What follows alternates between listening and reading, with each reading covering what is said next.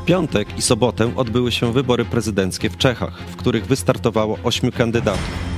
Pierwsza tura nie przyniosła rozstrzygnięcia. Dlatego w drugiej turze zmierzą się Petr Paweł, były generał, szef sztabu generalnego Czech i były szef Komitetu Wojskowego NATO, a także Andrzej Babisz, były premier i jeden z najbogatszych Czechów. Programie przedstawimy sylwetki kandydatów, zadamy pytanie, jakie znaczenie dla Polski i Europy będzie miał wynik wyborów za naszą południową granicą. Naszym gościem będzie czeski historyk, ekspert w sprawach ukraińskich, polskich oraz Europy Środkowo-Wschodniej Dawid Swoboda. W Polsce wybory prezydenckie odbędą się za dwa lata. Prezydent Andrzej Duda zakończy swoje urzędowanie. Czy możemy już dziś wskazać kandydatów, którzy mają szansę objąć ten urząd? Czekamy na Wasze pytania, komentarze na czacie. To jest program Idź pod prąd na żywo. Ja nazywam się Mateusz Wojnar. Zapraszam.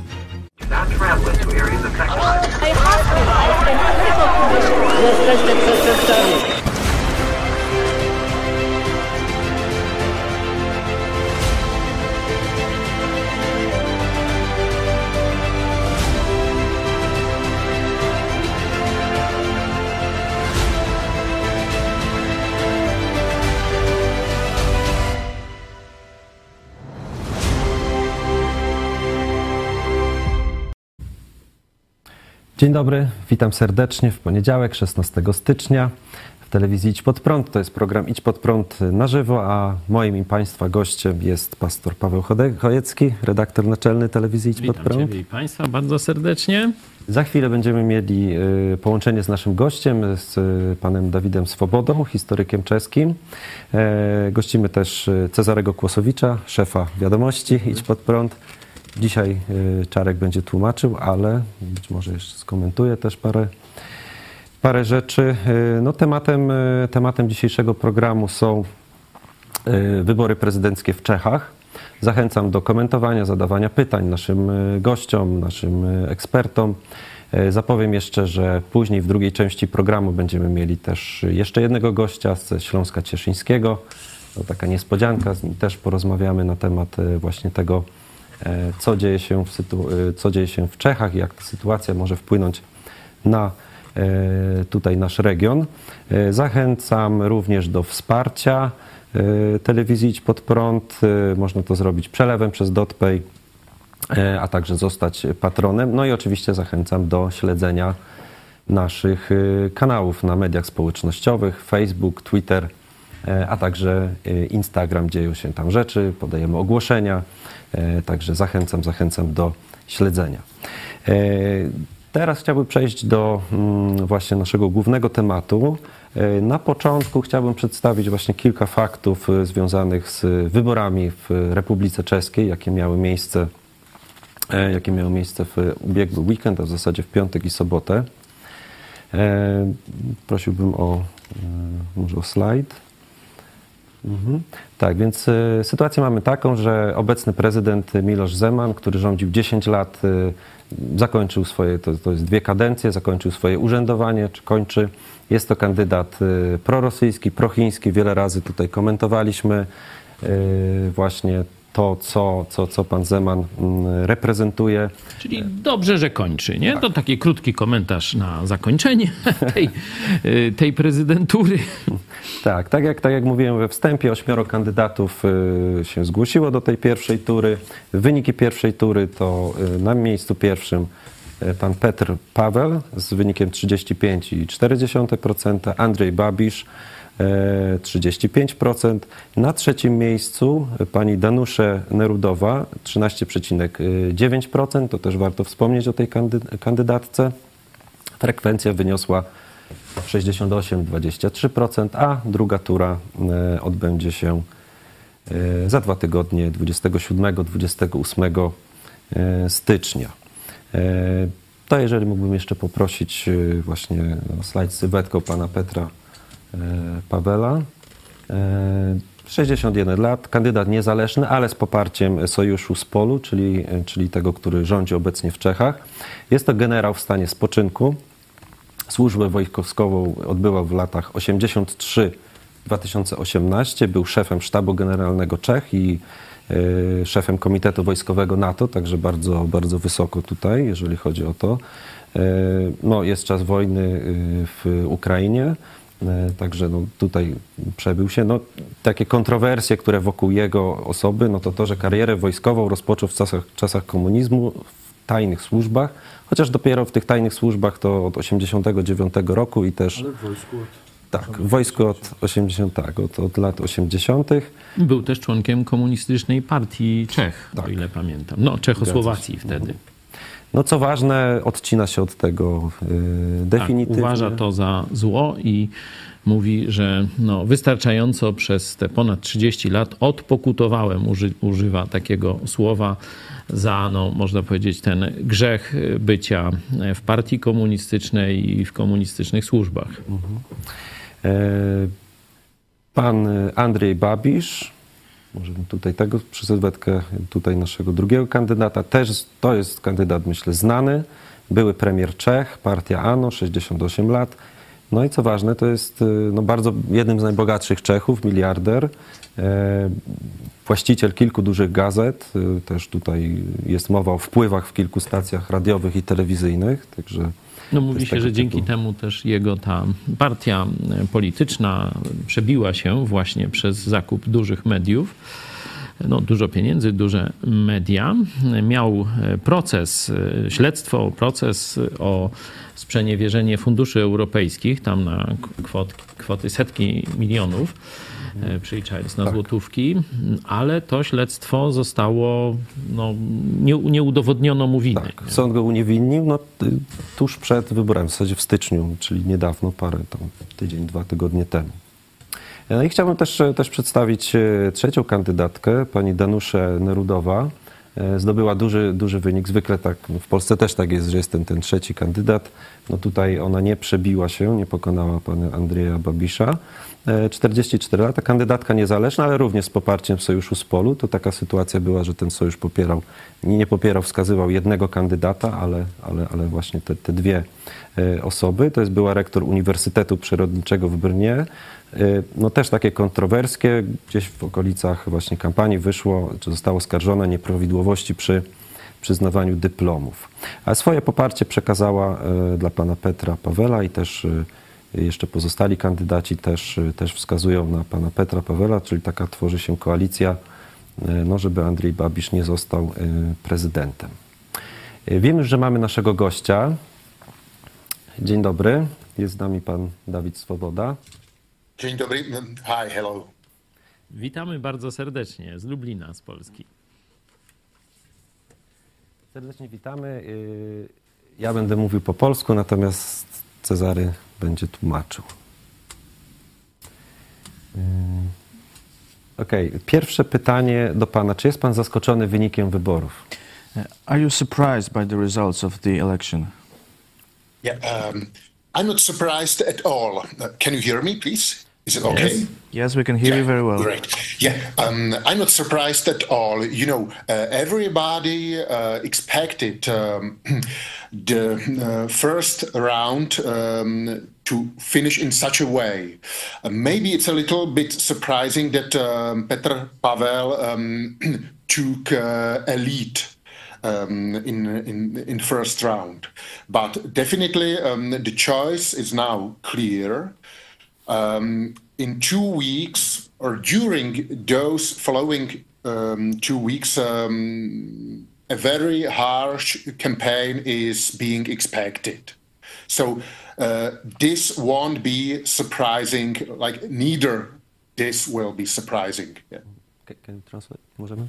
Nie jestem zaskoczony. Wszyscy spodziewali się takiego wyniku. Może lekkim zaskoczeniem jest to, że Petr Paweł e, był na pierwszym e, miejscu. E, Teraz wybór jest jasny i przez dwa tygodnie czeka nas ostra kampania. Co było głównym wątkiem tej kampanii prezydenckiej? What was the main topic of this presidential campaign? Yeah, uh, I would say that the main topic was to prevent Andrei Babiš to um, become president because, um, you know, the Czech society is split and is in two minds over uh, some very key topics and values. And um, Andrei Babiš is a representative of a very, I would say, anti Western trend or tide in Czech uh, society. So, uh, this is the main uh, topic of this campaign and this is why it's very like i would say neurotic it's very splitting it's very it tends to be like um, over dramatic Głównym tematem było powstrzymanie Babisza od zostania prezydentem. E, czeskie e, społeczeństwo jest podzielone na jakby dwa umysły, e, na dwa poglądy, na kluczowe tematy i w sprawie kluczowych wartości. Andrzej Babisz jest reprezentantem antyzachodniego trendu, trendu w czeskim społeczeństwie. Stąd ta kampania była bardzo neurotyczna, dzieląca i, i, i dramatyczna. Przesadnie. Tu chciałem skomentować, że w Polsce też mamy y, taką sytuację, że rzeczywiście jest, y, jest ten podział. Pawle, może chciałbyś skomentować, jak, jak ty mhm. widzisz to e, sytuację w Czechach? E, no to mnie troszeczkę e, dziwi, że premier Babisz tak mocno jest kojarzony z antyzachodnią częścią społeczeństwa czeskiego, ponieważ w czasach prezydenta Trumpa wizytował Stany Zjednoczone.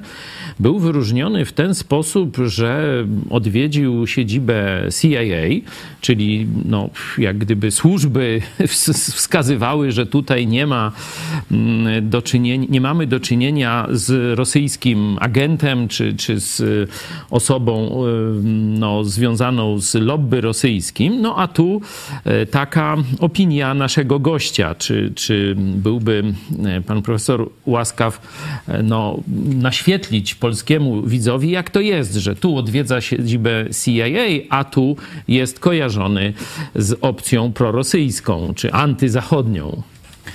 Yes. Uh, you know, there is always a pragmatic uh, side of it on Babish part, which means uh, he's not as like uh, overtly anti-Western as, for example, Vladimir Putin is. Yeah, definitely. But still, uh, it's a matter of fact that Andrei Babish is now betting on the anti-Western part of Czech society.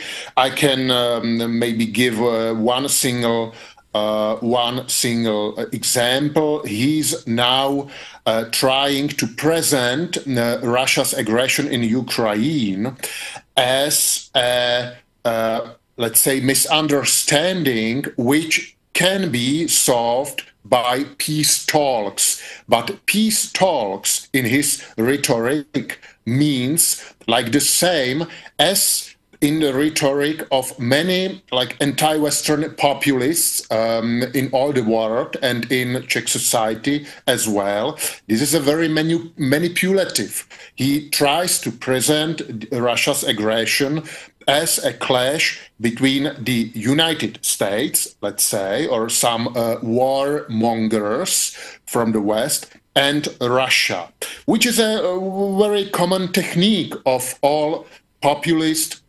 anti-Western forces in the West. And there are also some other topics, you know, um, Babish uh, uh, and his parliamentary opposition, and even in times when he was prime minister, there, were some key questions where uh, he always joined forces with uh, Czech, let's say, um, uh, pro-Russian parties like Tomio Okamura's um, SPD, you know. So um, when it comes to the United States, okay, from time to time he was able to behave like pragmatically, but um, these all critical topics show his like a clear uh, face in terms of of values. Yeah. Babisz jest takim pragmatycznym politykiem, nie jest tak totalnie antyzachodni jak choćby Putin, ale Babisz obstawia teraz, obstawił tę antyzachodnią stronę czeskiego społeczeństwa. Na przykład próbuje przedstawiać rosyjską agresję na Ukrainę jako nieporozumienie, które może być rozwiązane przez rozmowy pokojowe, co jest manipulacją, próbą, próbą pokazania tej wojny jako starcia między Stanami Zjednoczonymi i Rosją, co jest popularną techniką populistów na Zachodzie. Andrzej, Andrzej Babisz i jego, jego teraz opozycja, ale też jeszcze kiedy był premierem, to często łączył siły z prorosyjskimi siłami w Czechach ale czasem udaje mu się, tak jak w Stanach Zjednoczonych, tu działać tak pragmatycznie. Jeśli mogę zadać kolejne pytanie, czy temat y, Chin, komunistycznych Chin i współpracy z Tajwanem y, był obecny w tej kampanii wyborczej na tym etapie?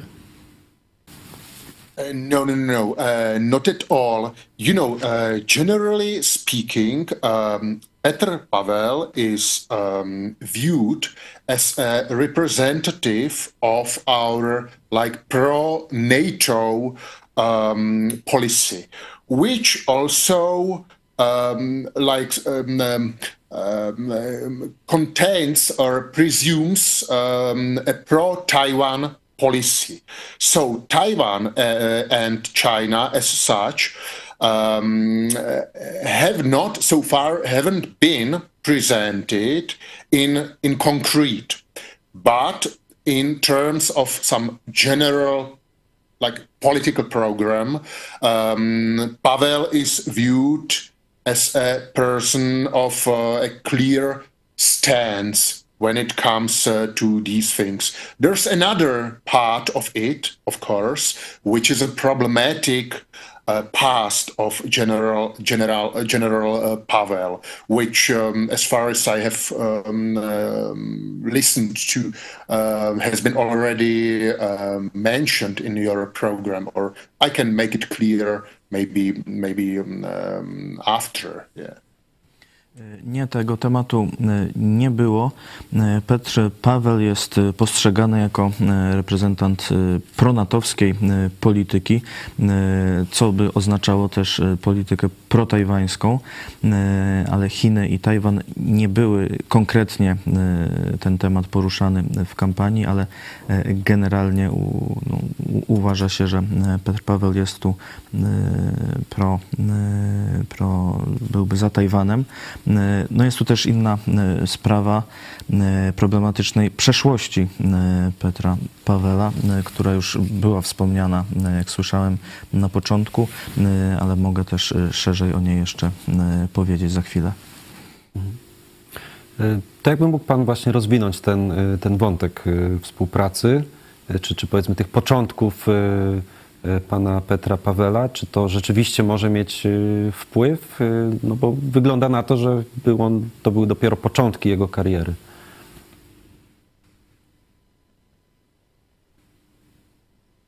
So, if you could expand of those beginnings of the Petr Pavel career that you mentioned.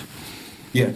Um, you know, ironically, uh, now there are two people who have a communist past, and uh, both of them are going to the second round of um, of presidential elections. And when it comes to um, Petr Pavel, you know. Uh, he um, joined uh, the Communist Party in 1983. He um, likes to present this step as a reaction uh, to um, uh, Gorbachev's perestroika. But uh, this is um, uh, like a very unconvincing argument as Gorbachev was in power two years later in 1985. So this is like a, a bit of um, whitewashing of, uh, of his own past when it comes to um, Petr Pavel. Then, um, at the end of the 1980s, he um, joined um, um, um like um, a curse for communist communist uh, or army intelligence officers, which means he uh, wanted to become an um, army spy for communist Czechoslovakia. But he finished the course two years after the Velvet Revolution, which means there's a continuity of his military career in his um, uh, in his uh, CV, and uh, now he stresses his loyalty to post communist democratic values. So he presents his communist career in um, communist military structures and his membership in Communist uh, Party as something which was um, uh, due to his um, uh, naivety, to his um, um like um, very like unexperienced um, age, and um, he stresses the post communist career in uh, in NATO and military structures when he was uh, where he was very, very successful indeed. So one has to think um, about it in uh, like um, okay there, there can be two ways how to eval- evaluate or how to view peter pavel. Uh, the skeptical part of czech society says that he was a, a pragmatist and a cynical like um, um, definitely he like collaborated with communist regime and then that uh, then he switched sides Another part of it could be that he simply, all his life, wanted to be a soldier and to be in the army, and that he uh, made no difference between the regime and the character of the army. So this is a very um, uh, complicated, in moral moral terms, a very complicated issue, which um, does Pavel much harm and uh, it seems that Andrei Babiš would try to stress the first part of it, like to present Peter Pavel as a um, as an ordinary um, um, careerist and as a like hidden communist cynic. Yeah. Uh, I'm sorry for a long response. Yeah, I'm, we'll I'm... try. W, w, Czechach jest y, y, trochę jeszcze y, tych ludzi z komunistyczną przyszłością, którzy idą yeah. do polityki. W, Petr Paweł dołączył do partii komunistycznej w 1983 roku. On lubi to przedstawiać jako reakcję na pierestrojkę Gorbaczowa, ale tu jest problem, bo Gorbaczow doszedł do władzy dwa lata później, w 1985, także jest to takie trochę wybielanie e, tego e, okresu przez niego.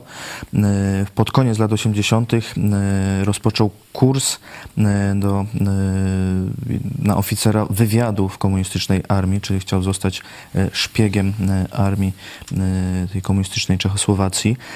Ukończył go już dwa lata po aksamitnej rewolucji, także no, była tu kontynuacja jego kariery już po upadku komunizmu.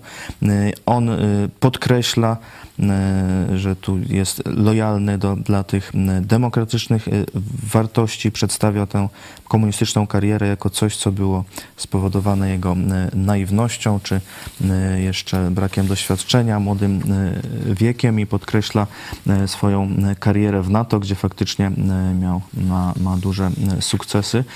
No są dwa, dwa sposoby patrzenia na to. Sceptycy mówią, że był jest po prostu cynicznym pragmatykiem, który współpracował z komunistycznym reżimem, no a potem zmienił strony, kiedy, kiedy się zmienił układ, a inni uważają, że po prostu on zawsze chciał być żołnierzem, chciał być w armii, nie, niezależnie jaka ta armia była. To jest skomplikowana moralna kwestia, która no, przynosi mu trochę szkody i Andrzej Babisz będzie próbował kłaść nacisk na tę pierwszą interpretację, że to po prostu, że, że Petr Paweł jest karierowiczem. Dziękuję. To chciałbym zapytać teraz, czy w tej kampanii były poruszane tematy związane z polsko-czeskimi relacjami, współpracą? In, in the campaign. No, no, no. no. Uh, this is, uh, you know, of no like importance for the Czech public discourse. Only maybe within the framework of um, of of um, Russia's aggression in Ukraine. So, which means that. Um, yeah, maybe um, uh, neither neither um, uh, Andrei Babiš would uh, deny that um, Poland is an important partner of Czech Republic, but um, but uh, definitely um, there was no such point as such. Um, it is um, always uh, in this campaign related to the general stance to uh, Russia's aggression. Yeah. So in this term, we, we can uh, we can understand or we can uh, view uh, Petr Pavel as a clearly pro-Polish politician. Yes, Andrei Babiš could be maybe uh, I don't know maybe a pro. Prawo i Sprawiedliwość politician, but um, in um, in uh, understanding um, of, of Russia's aggression, um, uh, Babish definitely, as I've uh, as I've mentioned, uh, stands uh, in the opposite camp. He now tries to play play with uh, with, with with some with some um, pacifist, so to say, card. Nie było tego tematu, to nie, nie było ważne dla e, dyskursu e, w Czechach. E, natomiast no, może pojawiała się tylko w kontekście rosyjsko rosyjskiej agresji na Ukrainę. Tu na pewno też Andrzej Babisz nie, nie zaprzeczyłby, że Polska jest ważnym partnerem Czech. Ale no, nie było o tym mowy w kampanii. Natomiast był ten ogólny stosunek do rosyjskiej agresji. Na pewno Petr Paweł jest bardzo propolski, a Andrzej Babisz, no, można powiedzieć, jakby pro, propisowskim politykiem, ale no, jeśli chodzi o stosunek do rosyjskiej agresji, no to tutaj Babisz ma, jest całkowicie przeciwny i, i prezentuje tak pacyfistyczne podejście. Tu taki mały sprawdzian nastawienia do Polski, no to konflikt o kopalnię w Turowie. I kiedy premierem był Andrzej Babisz, to ten E, spór ciągle się zaogniał i kary, wzajemne oskarżenia i tak dalej, a kiedy do władzy doszła koalicja, której premierem jest pan Peter Fiala, e, spór został szybko załagodzony, no i kandydatem tej koalicji jest właśnie generał Paweł. Yes, yeah, yeah. Generally speaking, yeah, I agree absolutely.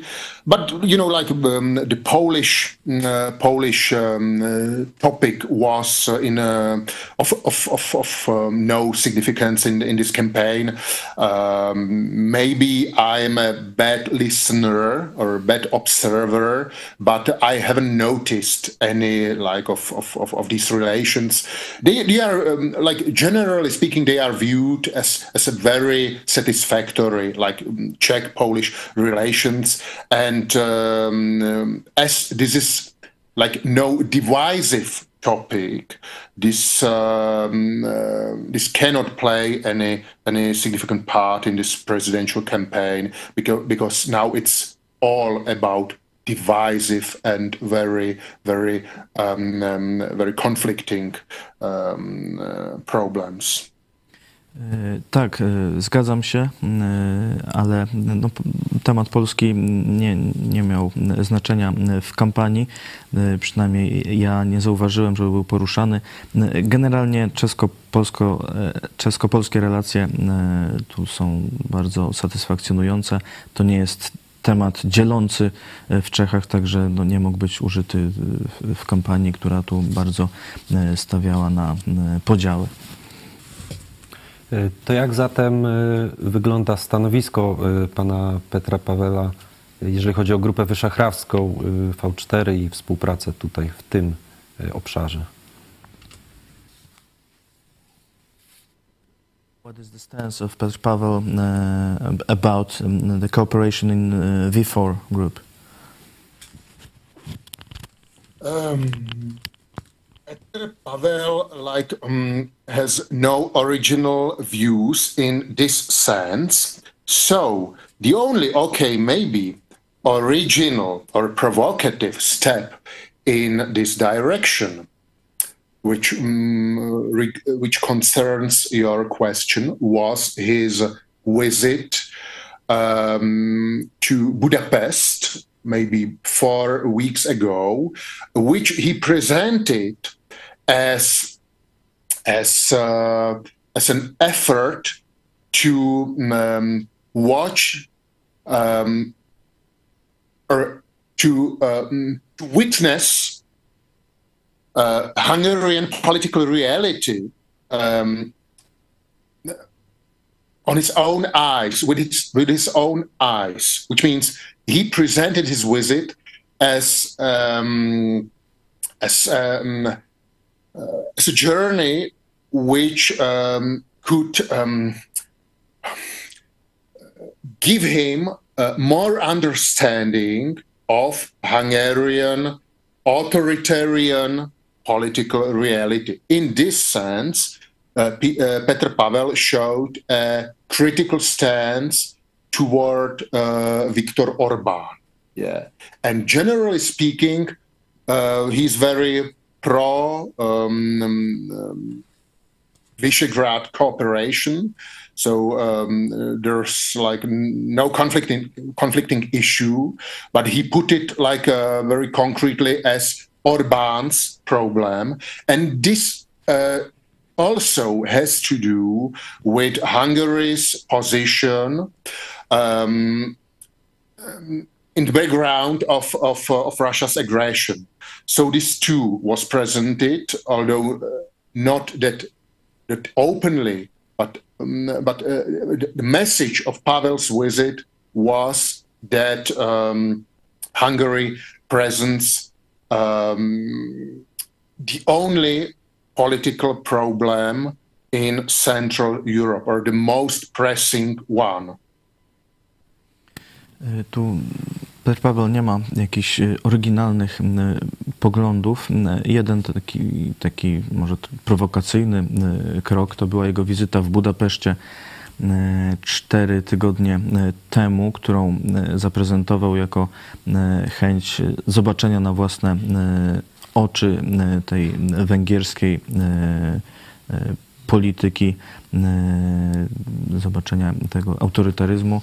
y, Przedstawiał y, to jako właśnie podróż, by samemu to lepiej ocenić. Także no, w tym sensie no, wyraził krytyczne stanowisko do Wiktora Orbana, a generalnie jest za współpracą y, w ramach y, Grupy Wyszehradzkiej, no ale tu tym problemem jest Orban, także to jego stanowisko Węgier wobec rosyjskiej agresji na Ukrainę. Także no, z, z- tej wizyty wynika przesłanie Petra Pawela, że Węgry są jedynym czy, czy naj, naj, największym y, tu problemem w Europie Środkowej. E, Czy zatem może y, w kampanii wyborczej bądź y, któryś z kandydatów, a może Petr Paweł wspominali coś o na przykład y, sojuszu czesko-polsko-ukraińskim bądź właśnie szerszej współpracy z Ukrainą czy, czy sojuszu w tym kierunku z pominięciem na przykład Węgier w takim, w takim sytuacji politycznej, jakiej, jakiej są dzisiaj? Did someone in, in campaign mentioned uh, maybe an alliance uh, Czech, Poland and uh, Ukraine uh, or, or in some uh, other constellation but without Hungary? No, no, no, no. Um, he hasn't made, made um, any such um, hint or, or, or mention as um, yeah once again you know um, this campaign was um, or has been based on very like divisive and very simplified uh, general questions. So maybe um, uh, you know um, the main problem or the main bone of cont- on contention let's say um, could be uh, uh nato's um, policy and the Czech uh, position um, um, within it.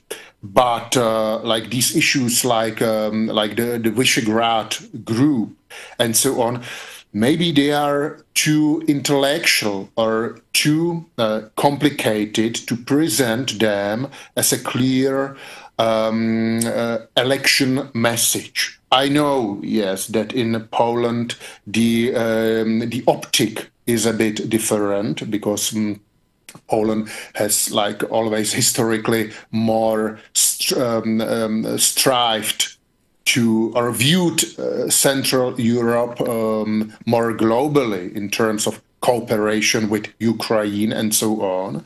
But the Czech uh, discussion is uh, focused uh, on very like um, unregional um, uh, um, like um, size of the problem or on a more global problem. So this all has to do rhetorically with NATO, but not with like let's say Czech Polish and Ukrainian uh, cooperation. Maybe this will come later, but um, so far, when it comes to um, electoral campaign, um, no, no.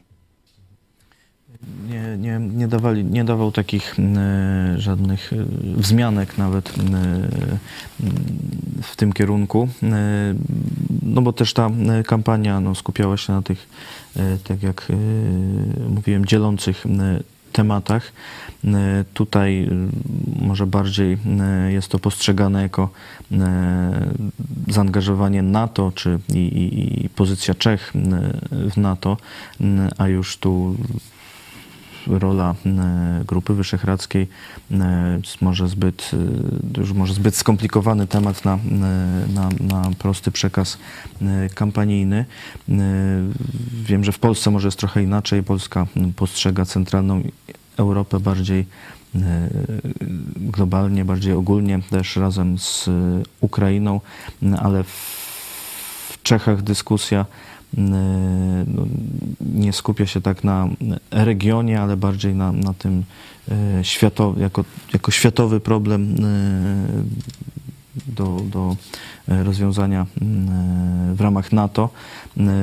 Może to się jeszcze pojawi później, ale jak, jak do tej pory tego nie było.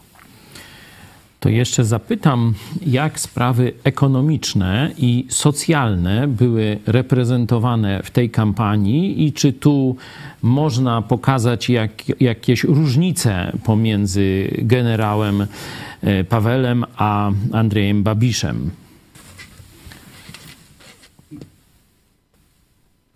Yes, I've got it. So um, maybe I can I can start start now. Yeah.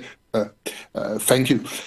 Yes. Um, okay. So um, Petr Pavel is present. Is being presented by Andrei Babiš as a um, representative of the uh, governmental coalition which now is facing many problems in social sphere because you know the prices are getting higher the energy prices and and uh, inflation rates and so on.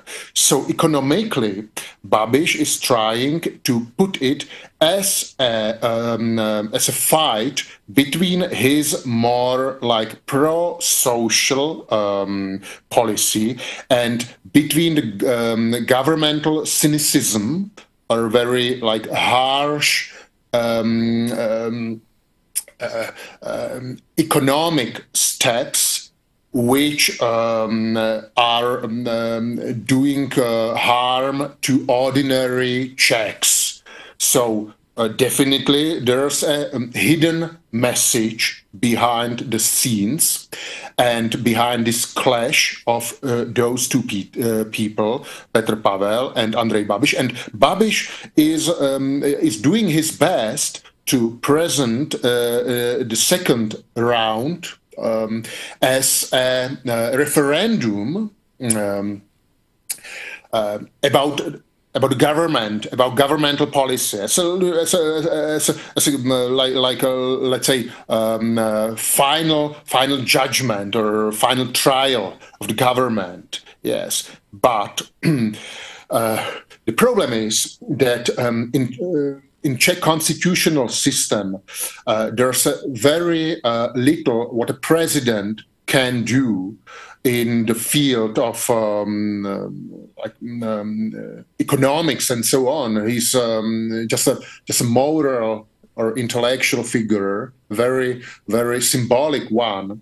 But the president uh, has very limited powers to fix some um, governmental steps. So this all is, um, uh, let's say, theater or um, like pretending uh, um, of a of a um, very important clash of political programs, uh, whereas um, the president is is only president, you know.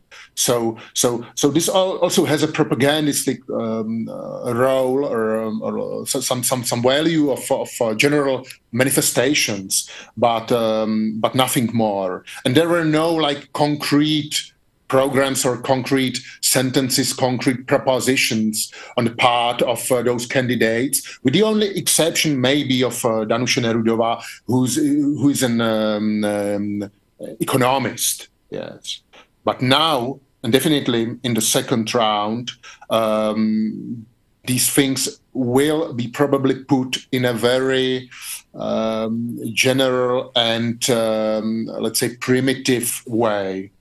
At least this is my expectation. So no detailed um, uh, economic discussions.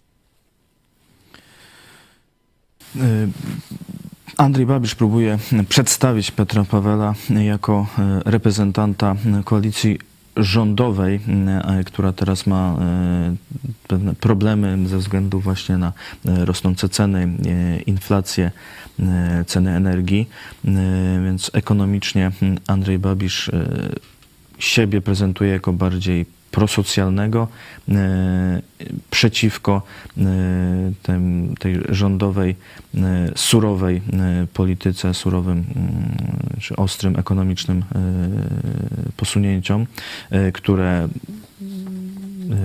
mają szkodzić zwykłym Czechom. Także tu jest taka ukryta, ukryta, ukryte przesłanie, ale no, Babisz próbuje przedstawić drugą e, rundę jako referendum na temat polityki e, rządu jako taki e, ostateczny osąd, sąd ostateczny nad rządem. Problem w tym, że w czeskim systemie prezydent niewiele może zrobić w sprawie ekonomii. On jest bardziej takim figurą moralną, reprezentacyjną, ale z, z bardzo ograniczoną władzą w zakresie ekonomii. Także to jest bardziej taki teatr propagandowy, manifestacja. Nie było też w kampanii praktycznie żadnych konkretnych przedstawionych propozycji programu ekonomicznego, może z wyjątkiem Danuszy Narodowej, która jest ekonomistką. No myślę, że w, drugiej, w drugiej turze teraz pojawią się jakieś ogólne, prymitywne stwierdzenia na temat ekonomii. To chciałbym zadać e, może ostatnie pytanie. Jak e, według Pana, który wybór e, z tych dwóch kandydatów według Pana będzie lepszym dla Czech? It's, it's hard to tell because um, I'm not objective. You know, I, I, I cannot be objective. But yet, uh, yes, uh, please uh, let me say that um, provided Andrei Babiš is elected president, this would be definitely a moral, and not only moral, a catastrophe. Yeah. And um, I, I, can, yeah, sure. I cannot speak for um, uh, for for for, for um, the other part of Czech society. Yes, but um, only in some very general terms, like uh, functioning or um, some uh, better governmental process and political culture and so on. Um, this would this would definitely be very very uh, complicated, provided Babish is elected president, as there could be some um, um he could paralyze some um, some processes or maybe um, uh, um, at least um, complicate issues in pretty um, um, in pretty much like in the same way as as, as uh, Miloš Zeman um, um has been doing um, uh, for the last ten years. So um, he cannot definitely prevent government from taking steps and um, uh, and uh, doing its own policy, but he could have an impact on some moral climate in the country, which is of critical importance in these uh, difficult times. Trudno powiedzieć, bo nie jestem hmm, obiektywny, hmm, ale myślę, że gdyby Andrzej Babisz został prezydentem, to byłaby e, katastrofa nie tylko moralna, e, no nie mogę mówić za drugą e, część czeskiego społeczeństwa, ale w w kwestii jakiejś kultury politycznej czy, e, czy ogólnie sprawowania władzy, jeśli Andrzej Babisz zostałby prezydentem, no to byłoby to, e, stałoby się to skomplikowane, bo on mógłby paraliżować pewne procesy, a przynajmniej e, komplikować tak jak robił to Miloš Zeman przez ostatnie 10 lat. On no, nie mógłby zatrzymać posunięć rządu, ale E, ale też e, miałby wpływ na e, taki moralne, moralną atmosferę w, w, w Czechach, co też jest bardzo ważne. Bardzo dziękuję panu za wywiad, za ten szeroki komentarz na temat sytuacji w Czechach i, i tych wyborów, które mają miejsce. Yy, mam nadzieję, że spotkamy się po drugiej turze, aby już skomentować ostateczny wynik. Thank you very much for inviting me and thank you for a perfect uh, translation. Thank you. Dziękuję, Dziękuję, bardzo za zaproszenie. Do zobaczenia. Dziękuję. Do zobaczenia. Wsparcie ze strony innych można podzielić na dwa rodzaje. Pierwsze to poklepanie po plecach. Ono jest oczywiście przyjemne, ale nic nie kosztuje. Wyższy, pełniejszy rodzaj wsparcia to jest podoba mi się to, co robisz. Chcę Ci w tym pomóc. No i teraz każdy decyduje, jak chce pomóc. Jeden weźmie udział w kampanii internetowej, drugi zaangażuje się w jakąś pracę w redakcji, trzeci mówi, ale ja Wam mogę pomóc finansowo. Dlatego właśnie jest ta akcja Tysiąc gitar nam gra. Tysiąc osób poświęca swoje pieniądze żeby te kilkadziesiąt osób mogły realizować misję telewizji Idź Pod Prąd, czyli docierać z prawdą do Polaków.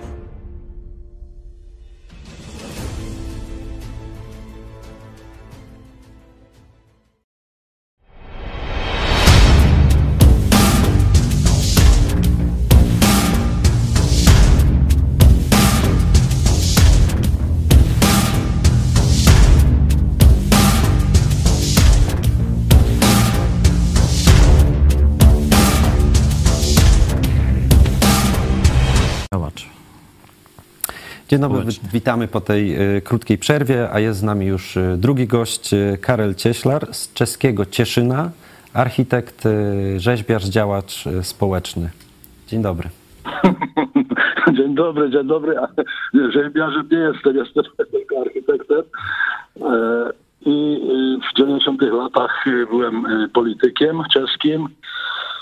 Mieszkam w czeskim Cieszynie i moja żona y, jest byłą y, poseł polskiego parlamentu i mm, obserwujemy właśnie wybory w Czeskiej Republice y, bardzo, bardzo intensywnie. Y, Co by y, Państwa interesowało? Ja będę rozmawiał y, o sobie. Jakie, jakie, witam bardzo serdecznie. E, Cieszę się Witam. za przyjęcie zaproszenia. E, Tu już pana gościmy drugi e, raz, znaczy był wywiad e, Tak, z panem tak, w naszej tak. telewizji, można to sobie też odsłuchać. Ale jak reagują e, Polacy zamieszkujący właśnie tereny przygraniczne, Śląsk Cieszyński, jak w tym sporze politycznym Babisz, generał Paweł, jak, jak ym, no, ludność polskiego pochodzenia, Polacy, jak się odnajdują? No to jest trochę złożone, bo y, większość y, y, Polaków mieszkających na tak zwanym Zaolziu, czyli y, na czeskim Śląsku Cieszyńskim, nie odbiera telewizji TVN 24. Ja oczywiście mam tę możliwość, ale większość jest dana na to, co słyszy z, TVP. Czyli jest to, jest to właśnie kwestia dezinformacji o tym, co się dzieje w Polsce.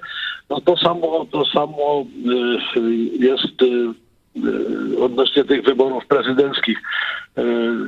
Ja myślę, że czeski naród, obywatele Republiki Czeskiej, lepiej powiedziawszy, zasłużyliby sobie już wreszcie po tych 10 latach na na prezydenta, za którego nie będą się musieli wstydzić. Nie było naprawdę jako byłemu politykowi czeskiemu i, i obywatelowi wstyd. Y, Często, co, co widziałem y, w telewizji, co musiałem słuchać y, od y, prezydenta Zemana. A y, o ile by się tak stało, żeby prezydentem był Babisz, ale wierzę, że się tak nie stanie, było jeszcze pa- parę wtedy, bo cośmy słyszeli po pierwszym kole to jego wystąpienie, no to na, naprawdę e, chcieliśmy to zgasić, bo nie chcieliśmy, żeby to nasze wnuki słuchały.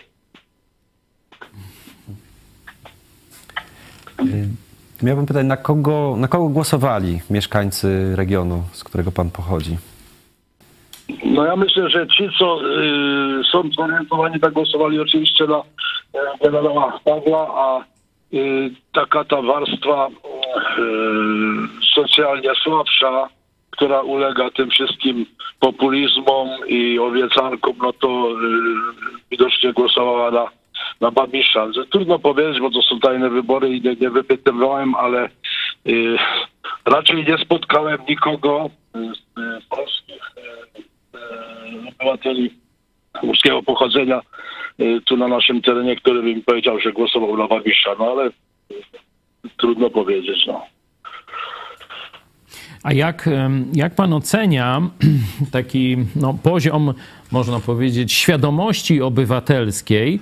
Ma pan wiedzę zarówno jak to wygląda w Polsce, jak i w Republice Czeskiej. I jeśli chodzi o odporność na populizm, na właśnie na propagandę, na takie mm, jednostronne przedstawienie rzeczywistości, czy tutaj jest jakaś różnica między Polakami a Republiką Czeską, czy, czy też podobnie?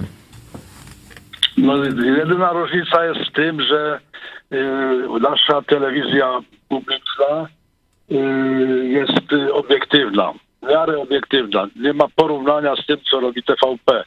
Czyli y, nasz rząd nigdy, żadne rządy po 90 roku sobie nie pozwoliły na to, żeby, żeby zawłaszczyć sobie telewizję jako swoją tubę propagandową. Ja wiem, że była w, y, taka akcja, taka próba w latach 90. i wtedy doszło do, doszło do strajku w telewizji i, i ten strajk y, dziennikarze wygrali. Także y, y, nikt od tego czasu nie próbuje zawładnąć mediami czy, czy telewizją. Jedynie co to zrobił Babisz, że kupił, skupił bardzo dużą część dzienników i, i mediów i tam oczywiście ma wpływy no, po- populistyczne, ale, ale telewizja i radio mm, publiczne y, raczej w Czechach y, są obiektywne i nie ma tego niebezpieczeństwa y, szerzenia kłamstwa, populizmu. Ja myślę, że teraz tych 10 dni to będzie rynsztok w wydaniu pana Babisza, bo to, bo to już to żeśmy słyszeli po przemówieniu po pierwszej turze było straszne. To naprawdę y, wstyd, że, że, że taki człowiek się dostał do drugiej tury wyborów. Czyli jak, jak wygląda to poparcie wśród tych dwóch kandydatów, jeżeli chodzi o właśnie ten przekrój społeczny, wiekowy, mieszkańcy wsi, miast? Mógłby Pan nam trochę przybliżyć? No miasta, duże miasta, Praga i to jest y, 60%, nawet więcej głosowało na y, generała. Y, Dzięki miastom właściwie wy- wygrał w pierwszej turze. No gor, gorsze to jest w tych regionach y, tu północno-morawskim czy, czy y, północno-czeskim, gdzie są te y, tereny takie y, robotnicze, no tam, y, tam y, wygrał Babisz, ale y, jak porównamy teraz te, te głosy, które dała pani profesor Nerugowa, czy dalsi prawicowi kandydaci, to yy, prosta arytmetyka, arytmetyka musi, musi wygrać yy, pan generał, także yy, wierzymy, że się nic nie stanie, że już nie- nikt nie wymyśli takiego kłamstwa, jak to zrobił prezydent Zeman yy, panu Drahoszowi, który też był yy, szefem Akademii Nauk, profesorem, wykształconym człowiekiem.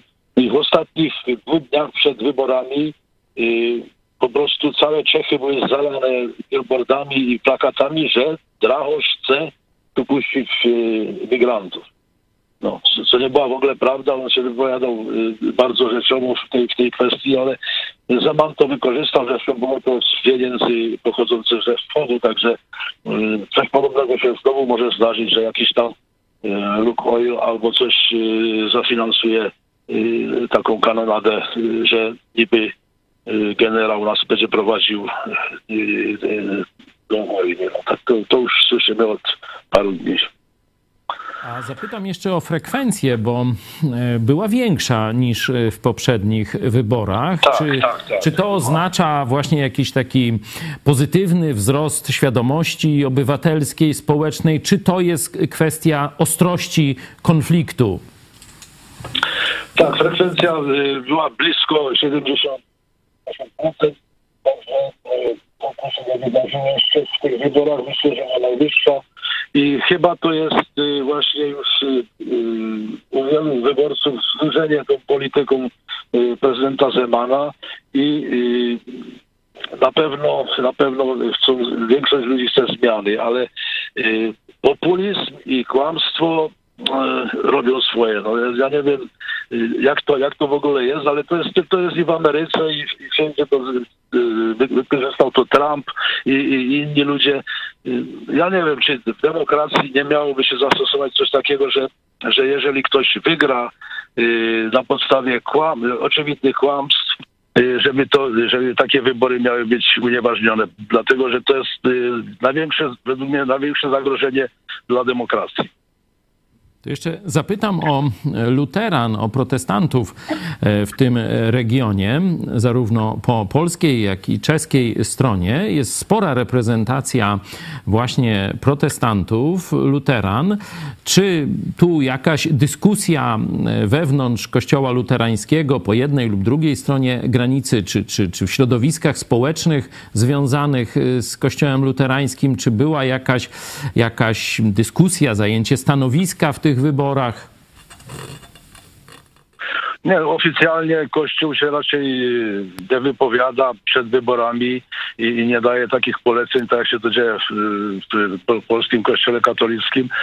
Yy, yy, oczywiście e, większość ludzi, których znam, nie robiłem żadnych tam sondaży ani wywiadów, ale większość ludzi oczywiście wybierała kandydatów typu y, generała czy profesor Nerudowej y, czy pana Fischera, takich y, sprawdzonych kandydatów, którzy, którzy mają czyste, czyste konto. No, ja słyszałem te dyskusje u państwa telewizji od pana Swobody, z panem Swobodą, tak y, oczywiście są tutaj takie zarzuty y, co do y, przeszłości generała Pawła, ale y, kto u nas był w wojsku, ja byłem w wojsku, miałem 31 lat, kiedy mnie powołano do wojska do, jako poborowego żołnierza, czyli ja wiem co to jest, y, jak, tym, jak to wygląda w wojsku. Tam po prostu y, człowiek, który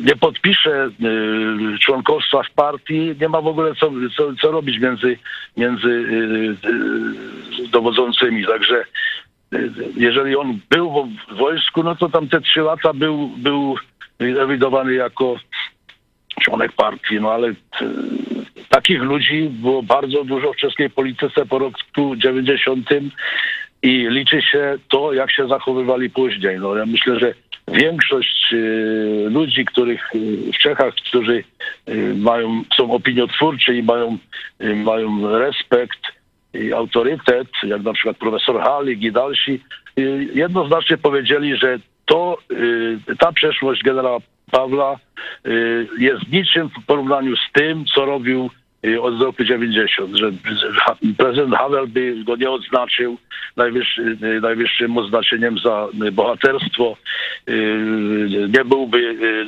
dowod, główno, głównym dowodzącym w NATO, gdyby, gdyby ktoś miał jakieś zarzuty co do jego przeszłości. A w wojsku tak było i, i trudno, trudno ludzi, którzy wtedy byli mm, w wojsku, rozliczać, je- o ile nie robili rzeczywiście jakichś tam rzeczy y, kryminalnych. No. Bardzo dziękuję panu za y, tę wypowiedź, komentarz i spojrzenie tutaj właśnie, przybliżenie nam tej polityki czeskiej. Mm, Dziękujemy i też zapraszamy na może za dwa tygodnie, jak już będzie po wyborach, żeby Tak. też odnieść się do tego, co się wydarzy. Chętnie. Dziękuję bardzo. Do widzenia. I pozdrawiamy. Dziękuję, dziękuję. Y, No dobrze, my możemy. Czy chciałbyś jeszcze y, skomentować? Może No, widać, że, że tutaj te nastroje wśród naszych gości, no oczywiście, no my wybieramy e, takich gości, z którymi coś nas łączy i, i tutaj tu jednoznacznie było e, to poparcie dla genera, generała Pawła.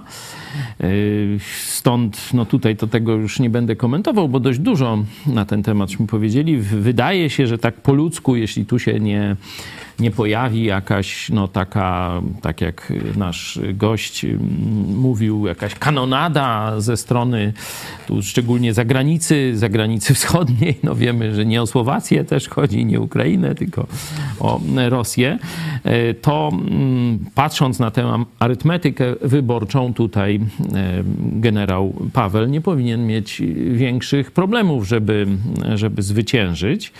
No ale no, to są jeszcze dwa tygodnie, to są wybory, tu właśnie zobaczymy, kto pójdzie, ale raczej wydaje mi się, że ten mm, świadomość wagi, to co robił Zeman przez te 10 lat, y, tu szczególnie mm, nasz gość pan Karel y, Cieślar bardzo jasno to podkreślił, że już tak mamy dość. Wstyd było za tego prorosyjskiego, prochińskiego e, Zemana e, i już dość i nie chcą ryzykować nawet takiej powtórki, bo choć mówię, Babisz jest pra- pra- pragmatykiem i on potrafi się i tak, i tak zachować, no to jednak y, reprezentuje, czy oparł się na tym elektoracie, który gdzieś tam tęskni za ZSRR i, i różne takie, takim antyzachodnim, jak mówił nasz pierwszy gość. Także Tutaj myślę, że no w, w jakoś tak dość spokojnie z naszej perspektywy wygląda ta kampania.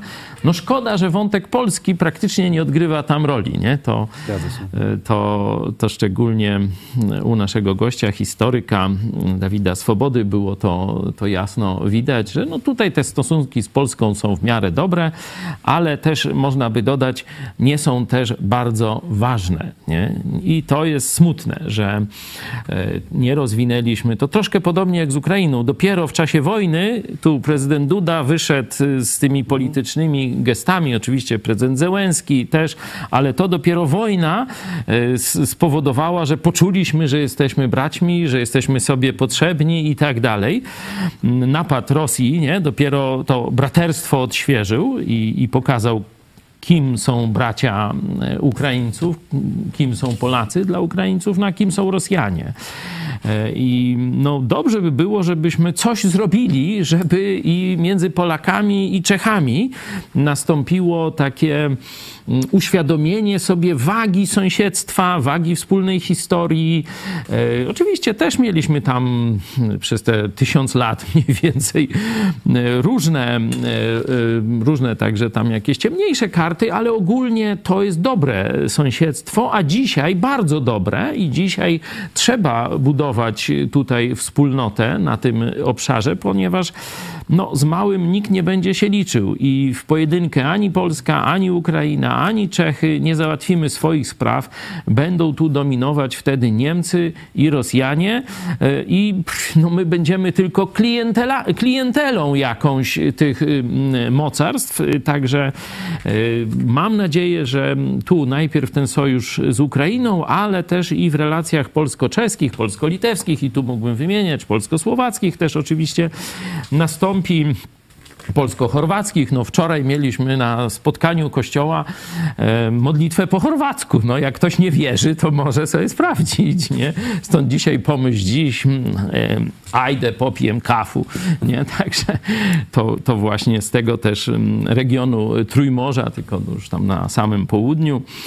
E, stąd mam nadzieję, że nasze społeczeństwa, nasze narody z tego obszaru no, będą gdzieś odkrywały, jeśli nie tak historycznie, nie tak jakby powiedzmy ideowo, geopolitycznie, to pragmatycznie, że, że właśnie będą jakieś korzyści z tego, że e, mamy takich sąsiadów, że, że, że możemy się odwiedzać, że możemy coś, wspólne interesy jakieś robić, wspólne projekty, bo to większy rynek. No przecież wiadomo, że jak coś produkujemy, no to na rynek powiedzmy 5-milionowy czy 4-milionowy, no to tam wielkich skrzydeł nie rozwiniemy. Na już 15-milionowym tego, a na 50-milionowym, a na 100-milionowym, nie jeszcze bierzemy już Ukrainę, noż to można robić interesy naprawdę na światową skalę i że każdy w tym rejonie e, zacznie myśleć tymi kategoriami. To jest moja nadzieja, dlatego też te tematy Trójmorza, tematy czeskie dzisiaj, no to chyba jako jedyna telewizja cały program poświęcamy gości E, też przyjmujemy, słuchamy, co nasi goście z Republiki Czeskiej e, mówią, także to myślę, że, że tutaj no, widzowie telewizji Idź Pod Prąd, też pozdrawiamy naszych przyjaciół ze Śląska Cieszyńskiego, e, no, robią dobrą robotę i my robimy właśnie też dużo właśnie, żeby budować tę świadomość Trójmorza i tego, że potrzebujemy siebie nawzajem. Także taka, taka moja konkluzja. No, co będzie w Polsce, bo to od razu bliskie pytanie. No, prezydent Duda już nie może kandydować na następną kadencję. Y, także czeka nas y, tutaj mm, no, te ciężkie dwa lata, czy takie trudne w tym sensie przygotowania kandydatur. No bo już mamy y, mniej więcej zarysowane, nie, po dwie tak kandydatury. Tu Trzaskowski, Tusk z jednej strony, tutaj mm, Morawiecki i pani Szydło zdaje się, ale tu może wyskoczyć jeszcze inne szydło z worka, znaczy Ziobro jeszcze może wskoczyć i on powiedzie, ja poprowadzę. Chcieć, na pewno. No, no, trochę mu dzisiejsza afera z prokuratorem lubelskim może popsuć to, ale zobaczcie, my nie rozmawiamy o takich drobnostkach. To oczywiście media głównego ścieku będą tam ten temat eksploatowały, a my staramy się, e, że tak powiem, koncentrować uwagę na ważnych sprawach i te wybory w Republice Czeskiej to jest coś bardzo ważnego, ponieważ mamy i podobny układ geopolityczny, podobną spuściznę historyczną i kulturową, no może za wyjątkiem wpływu reformacji, który był większy e, w Czechach niestety niż w Polsce. W Polsce to tylko taki krótki złoty wiek, który w rzeczywistości był jakieś może 30 do 50 lat, no ale mówi się złoty wiek, najwspanialsza karta w historii Polski. To wtedy, kiedy Polska była protestancka, no Czesi trochę dłużej, dłużej także...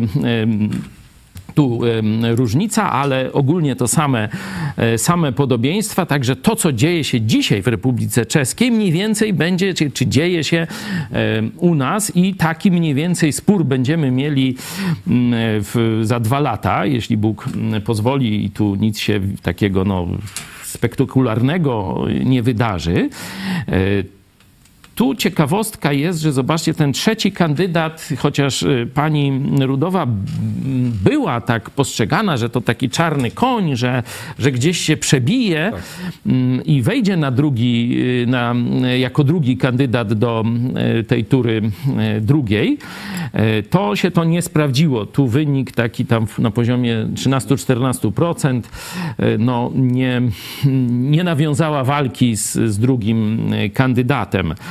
Y, Jeśli miałoby być tak w Polsce, no to, to źle.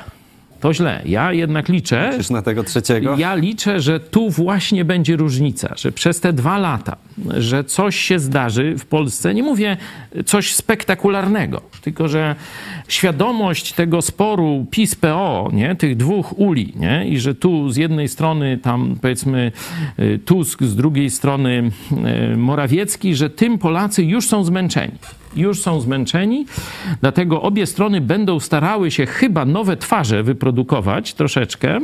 No tu Trzaskowski troszeczkę jest taką nową twarzą, a w PiSie nie ma, nie? A w PiSie nie ma, nie? Ale ja liczę, że, że Polacy mm, zmęczeni właśnie tą taką, tym dupolem yy, i nawalanką tego typu, y, będą rozglądali się dużo mocniej niż obywatele Republiki Czeskiej za trzecim kandydatem, za trz- trzecim y, może jakimś, może wreszcie jakiś autentyczny polityk zacznie zdobywać władzę, bo mieliśmy tutaj takie, takie przymiarki, nie? No był Kukiz, y, teraz Hołownia, no już teraz go tam ta strona pisowska mówi skąd Hołownia ma pieniądze i, i tam różne takie, już są artykuły, już jest tego. Już on się wyłamuje Tuskowi z tego głosowania, no robi tak jak chce PiS, a nie tak jak to, a już... Tłumaczy się, że już euro nie, że Ja już to tak. jednak by zostawił. To, to kiedy kłamał, nie? Ja się pytam. No, w każdym razie mam nadzieję, że to nie stąd będzie ta trzecia opcja, że pojawi się na rynku politycznym coś nowego. Jakaś może poli, pozapolityczna siła, poza o nie, pozapartyjna, no bo wszystko jest polityką, nie? To nie może być w polityce siły pozapolitycznej, ale pozapartyjna siła. Polacy, szczególnie młodzi, praktycznie już nie rozumieją tego sporu PO-PiS. O ile jeszcze moje pokolenie, mm, młodsze trochę, no to tam dość dobrze tu pamięta, tu komuna, tu to i się orientujemy. Smoleńsk, tak, też tak, pamiętam. różne. A młode pokolenie w ogóle to do nich nie przemawia. I I tu oczywiście lepszą ofertę ma e, ta strona liberalna, e, pla- platformerska, tam jak to się to jest, Koalicja Obywatelska nazywa. Tu Trzaskowski robi te takie zloty w Olsztynie, nie? Tam próbuje młodzież. No PiS tu nie ma żadnego pomysłu, bo, bo pomysł tam Moskala, żeby się tam zwierzętami fu- futerkowymi, to, to, to w ogóle dziura w dnie, to nie będę o tym nawet mówił, że y, opcja ta Czarnek, Ziobro, Morawiecki nie ma żadnej, żadnego pomysłu nawet na dotarcie do tego młodego elektoratu. Nie? Dlatego być może następna kampania za dwa lata, mm, no bo ta parlamentarna, no to już się zaczęła, tu już się tam dzieje, ale dwa lata to jest dość dużo czasu i tu może młode pokolenie y, dość dużą rolę odegrać, a tutaj całkowicie inne wartości. Tutaj trzeba będzie się pokazać od jakiejś takiej strony ludzkiej, od strony sukcesu w jakiejś dziedzinie, czy to będzie biznes, czy może jakaś działalność charytatywna, czy nie wiem, może jakaś inna społeczna e, działalność, że ludzie będą patrzeć, no ale co ty w życiu osiągnąłeś? Ty konkretnie, nie co ci dała partia, nie? Tak jak armia, armia cię wyżywi, armia cię wychowa i dacie na listę i tak dalej, nie? Tylko co ty jako człowiek? No pokaż swoją rodzinę, pokaż dzieci, pokaż karierę, pokaż swoje mieszkanie, pokaż zaangażowanie, co ty dałeś społeczeństwu, czy tylko się nachapałeś i masz, nie? Że młodzi ludzie będą chcieli zobaczyć takich swoich przedstawicieli. Także mamy przed sobą ciekawe dwa lata. Ciekawe dwa lata. I tu rola telewizji Idź Pod Prąd moim zdaniem będzie, nie powiem kluczowa, ale bardzo ważna. Czy myślisz, że może y, prezydent Duda będzie chciał coś zbudować? W sensie wtedy No, o tym- obiecywał ten y, Tak. pomysł, może no, potem Polskie- odpuścił, tak, pewnie może zajął się tam swoimi sprawami prezydenckimi, natomiast no teraz... Na pewno teraz samodzielnie wypłynął na kierunku ukraińskim. Nie? I relacje osobiste z prezydentem Zełenskim. Prezydent Zełenski wręcz do, polskiej, do polskich mediów powiedział, o pewnych sprawach to tylko z prezydentem, z prezydentem Dudą w cztery oczy sobie możemy pogadać, nie będę o tym mówił, ale to są ważne sprawy. Nie? Czyli e, przedstawia takie, można powiedzieć, osobiste poparcie dla, dla prezydenta Dudy. Stąd no, prezydent Duda ma teraz jak gdyby na tacy rozwinięcie swojej działalności politycznej. Tylko czy mu się będzie chciało, to nie wiem, nie? Yy, Czy ma taką wizję, czy tylko chce pójść gdzieś w kierunku międzynarodowym, nie? Bo to zwykle losy tych prezydentów po tych dwóch kadencjach to gdzieś w jakimś ONZ-cie, gdzieś może w Unii Europejskiej, gdzieś tu. tak, ale szansę ma. Ale gdyby chciał popracować, no to ma ogromny kapitał. Taki, można powiedzieć, pozapartyjny. Pozapartyjny ma kapitał właśnie dzięki zaangażowaniu na Ukrainie. Co z tym zrobi? Mm, To nie wiem. No on na pewno już prezydentem nie będzie, ale, y, ale czy budując jakieś takie szerokie zaplecze, nie mógłby wykreować ym, czy kilku jakichś osobistości nowych całkowicie w polityce właśnie z takiego środowiska pozapartyjnego, no to to by było mądre, no ale co zrobią w tej Warszawie, to ja nie wiem. Mądre i ciekawsze niż tam kolejny awans do, do instytucji No międzynarodowych. też tak myślę, że, że życiorys ciekawszy, a do tej instytucji to tak czy siak można tam, przecież ile mm, prezydent ma tam, 50 parę lat? No to O, nie wiem, dokładnie. 52 lub 3 chyba. Młody jest, No to, to jeszcze z tak, 10 lat mógłby, że tak powiem, w polskiej polityce porobić, nie? Zrobić coś dobrego, e, mając ten wielki kapitał, e, no i potem dopiero ewentualnie już sobie taką emeryturę, nie? Zrobić w tych e, instytucjach międzynarodowych. No tu docieramy do tego y, głębszego, y, powiedzmy głębszej y, y, pozi- poziomu tak, no, moralności czy, czy polskiego społeczeństwa, bo to też bardzo często podkreślamy, też mamy komentarze podobne, czy Mariusz Borucki może dziwnie zabrzmi, ale ostatnie czasy głównie kandydaci są szemrani, kiepscy, upadli moralnie. Może z małymi wyjątkami. Kiepski, Kiepski też kandydował.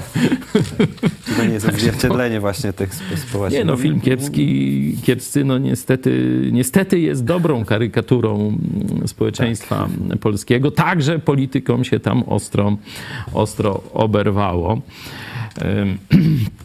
Stąd y, to, co my robimy, nie? że my wskazujemy, słuchajcie, nie podniesiemy się z bagna, sami wyciągając się za włosy jak baron Minhausen. To ktoś musi nas wyciągnąć. Tym kim jest żywy Bóg, Jezus Chrystus. Wyciągnął Amerykanów, wyciągnął Skandynawów, Wielką Brytanię uczynił wielką, nie? Koreę. Koreę Południową, tu już bliżej sięgasz, ja jeszcze tam jestem w dalekiej historii, Szwajcarów, Holendrów i tak dalej. Wszystkich ich Bóg wyciągnął z bagna. No to nas nie wyciągnie, jak się do Niego zwrócimy. No i mówimy, bez chrześcijan biblijnych w polityce nie podniesiemy się jako naród. Proste. Przy okazji polecam, polecamy wczorajsze nauczanie niedzielne. A też trochę było o orędzie Boga do narodu polskiego. Dobrze. Dobrze, dziękuję. E, dziękuję za ten, e, za ten czas, który poświęciliście na, na obejrzenie naszego kolejnego e, programu. Przejdę już do ogłoszeń. O godzinie 17 serwis informacyjny Idź Pod Prąd, a o godzinie 18 dogrywka. Wywiad z paną Noną Mamulaszwili. No, Miałem przyjemność, tak. Tę okazję i zaszczyt przeprowadzić z panią Noną wywiad, również z pomocą Piotra z klubu Warszawa. Dzięki, dzięki. Klub Warszawa. Pozdrawiamy Piotra, ale też właśnie pokażę, zobaczcie, no, Mateusz z klubu Warszawa no, dołączył tu do naszej redakcji i już są tego wymierne efekty, czyli zobaczcie, wasze pieniądze między innymi wiecie na co idą, możecie widzieć te efekty, bo Mateusz wraz z Piotrem, klubem e, Idź Pod Prąd Warszawa, no już zrobili ten wywiad w Warszawie, nie? Także mamy tu takiego korespondenta Lublin-Warszawa, wspólna sprawa, zrobili nam już highway, no to mamy półtorej godziny, przybliżyliśmy się do Warszawy. Zgadza się. E, także mam nadzieję, że niebawem będziemy może mieć jakiegoś korespondenta z Sejmu, czy, czy coś takiego, przynajmniej kilka dni e, w tygodniu. Cieszę się, że możemy doświadczać takiego rozwoju telewizji Idź Pod Prąd i że wy, każdy z was, kto nas wspiera, ma w tym bezpośredni udział. To ja może szerzej o tym, o tym wywiadzie. Kim jest pani y, Nona Mamulaszwili? Y, to jest Gruzinka. Do niedawna była posłanką y, parlamentu gruzińskiego. Zrezygnowała w proteście przeciwko polityce gruzińskiej, polityce zbliżenia e, do Rosji. No ona tak ostro to, ostrzej to powiedziała, ty tak delikatnie mówisz. Ona powiedziała, nie będę siedzieć ramię w ramię z tymi zdrajcami, z tymi e, komuszymi ruskimi agentami w tym naszym Sejmie i rzuciła mandat normalnie. No to naprawdę baba, wiecie, z, z szacunkiem, o tak, z naszej strony. Zapytałem ją oczywiście o tą e, sytuację polityczną w, e, w, w, Gruzji, natomiast jej misja to przede wszystkim uratować e, byłego prezydenta Michaila Saakaszwiliego, który jest w Gruzji no, w więzieniu, aktualnie w szpitalu, ponieważ władze gruzińskie, które są na smyczy Putina, doprowadziły do tego, że jest w bardzo kiepskim, strasznym stanie. No, jej rolą jest jeździć i zdobywać, czy prosić o wywieranie nacisku na władze gruzińskie w różnych krajach. Była w Polsce dwa razy, oczywiście w Ukrainie, w Stanach Zjednoczonych.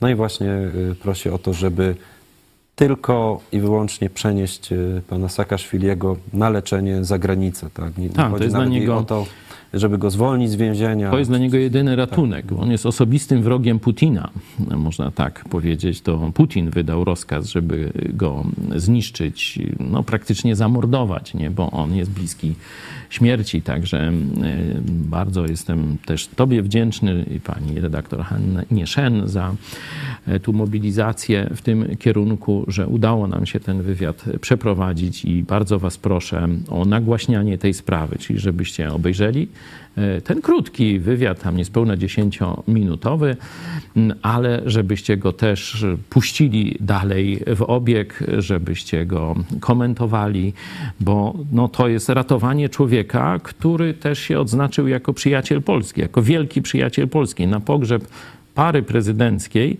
to chyba jedyny prezydent y, z, z, państw zaprzyjaźnionych, no tam nie mówię o sąsiadach, bo to tam już nie tego, ale z państw zaprzyjaźnionych mm, to, y, to właśnie mm, ten człowiek, pomimo tego, że wtedy, tu młodym widzom przypomnę, był taki niby wybuch wulkanu, że samoloty nie mogły latać, tam prezydent Obama nie mógł przylecieć i tak dalej, tam papież też nie mógł wysłać nikogo, chociaż tam przecież koleją blisko, albo i jakieś papamobile sobie mogli, nie?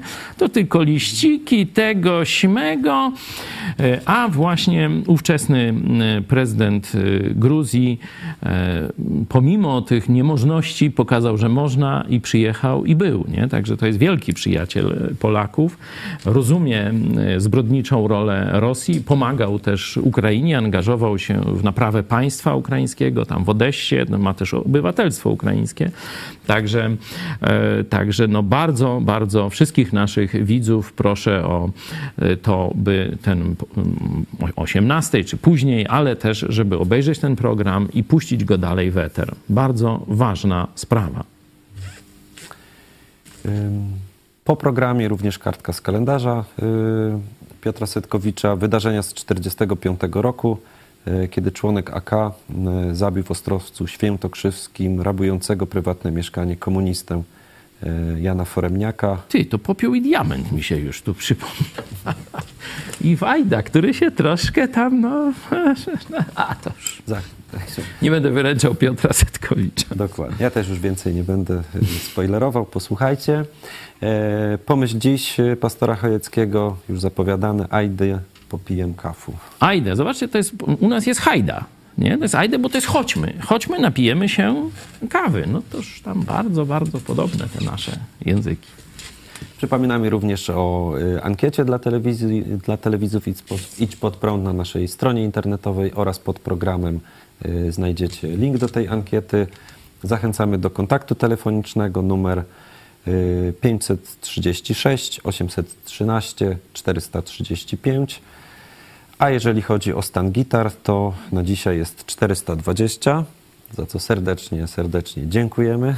Mamy cel tysiąc, no to jeszcze trochę brakuje. Prosimy Was o, o wsparcie, o taką właśnie codzienną pracę. Nie tylko tak, wiecie, od wielkiego dzwonu, jedna akcja na rok, nie? To my się tym różnimy od różnych innych e, tego typu akcji, że pokazujemy, że Polacy mogą pracować lepiej niż Niemcy.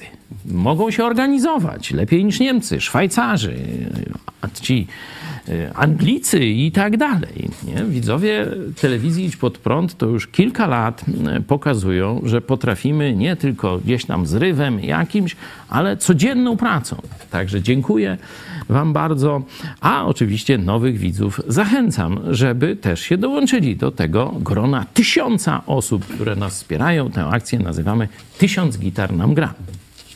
Na stronie internetowej znajdziecie zakładkę wsparcie tam są wymienione metody y, czy sposoby, w którymi możecie y, wpłacić y, pieniądze. Y, Zwykły przelew, PayPal, DotPay, także te wszystkie nowoczesne również za pomocą Blika. Także zachęcamy. Nie trwa to długo, wystarczy, wystarczy po prostu kliknąć i przekazać Wasze wsparcie. I co jeszcze? I to wszystko. Dziękujemy. Dziękujemy serdecznie za, y, za Waszą obecność. No dzisiaj poniedziałek, ale mam nadzieję, że program na bogato i jesteście zadowoleni i zapraszamy na następne nasze dzisiejsze propozycje. Bardzo dużo gości dzisiaj mieliśmy. Pan Dawid Swoboda z Czech, pan Karol Cieślar y, z czeskiego Cieszyna, y, także goście z Czech, pastor Paweł Chojecki. Redaktor Cezary Kłosowicz, no redaktor doktor Cezary Kłosowicz. Swoboda podziękował Czarkowi za świetne tłumaczenie. Ja się dołączam. Czarek skromnie tego nie przetłumaczył. No to, to dodaję na koniec, żeby nie było. Naprawdę, ja to już, bo to bardzo długie takie porcje, wiecie, no kilkuminutowe. No i Czarek wszystko skrupulatnie dał radę. Szacun, Czarek. A ja nazywam się Mateusz Wojnar. Y, Miałem przyjemność poprowadzić ten program dla Was. Dziękuję i do zobaczenia jutro. A idę popijem kafu.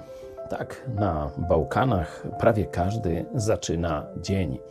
Wczoraj mówiłem trochę więcej o tym na nauczaniu. Mieliśmy właśnie e, gościa e, z Chorwacji.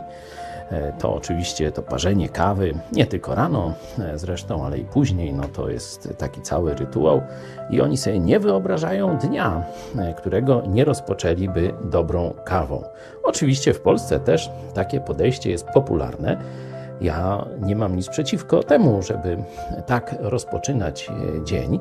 Jeśli komuś to poprawia humor i daje lepsze funkcjonowanie, zdrowie i tak dalej, to bardzo dobrze. Ale chciałem zwrócić uwagę, że no, sama kawa nie wystarczy. Albo inaczej to ujmując, są naprawdę dużo, dużo lepsze powody do tego, żeby dobrze przeżyć, spędzić dzień.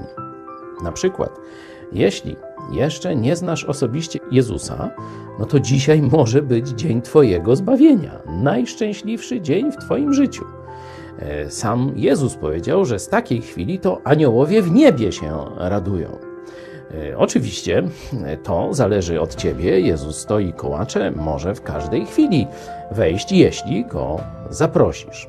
Jeśli z kolei już znasz Jezusa, no to Wyobraź sobie, możesz rozpocząć dzień od rozmowy z Panem Wszechświata. Możesz mu powiedzieć o tym, co cię boli, o tym, czego byś chciał dzisiaj, jakie masz plany, e, co byś chciał dla niego zrobić, jak rozumiesz e, jego wolę, jego słowo, e, które czytasz. To wszystko możesz dzisiaj zrobić. To jest oczywiście wstęp do nieba, bo tu na Ziemi każdego dnia, pomimo picia kawy, różnych dobrych rzeczy, będziemy się starzeć. Ale kiedyś, kiedy przyjdzie ten ostatni dzień naszego życia, wejdziemy z Jezusem do nieba. Stąd rozmowa dziś to jest inwestycja do tamtego świata.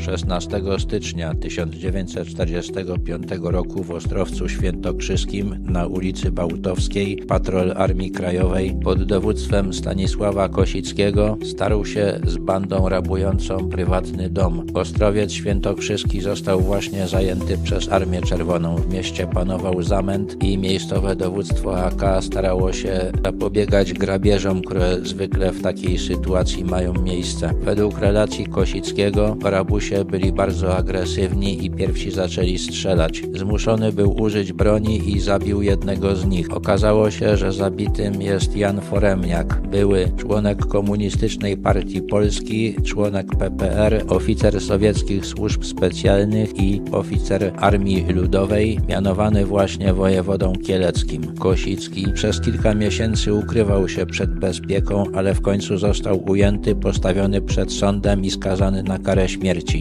W sierpniu 1945 roku oddział majora Antoniego Hedy, pseudonim Szary, zdobył więzienie kieleckie i uwolnił przetrzymywanych tam więźniów, innymi Kosickiego, który oczekiwał tam na wykonanie wyroku. Po ogłoszeniu amnestii w roku 1947 ujawnił się. Uratował w ten sposób życie, ale był nękany przez Służbę Bezpieczeństwa do końca istnienia PRL. Po upadku PRL opublikował swoje wspomnienia. Zmarł w roku 1990 1997. Akta sprawy o zabójstwo Jana Foremniaka zostały przez UB spreparowane, ponieważ prawda była dla komunistów bardzo kompromitująca. Jerzy Borejsza dostarczył te akta Jerzemu Andrzejewskiemu, który na ich podstawie napisał swoją powieść Popiół i Diament, której kryształowo uczciwy komunista Szczuka zostaje zabity przez zagubionego w powojennej rzeczywistości akowca Maćka Chełmickiego. Powieść stała się lekturą szkolną, była wielokrotnie wznawiana i nakręcono według niej film.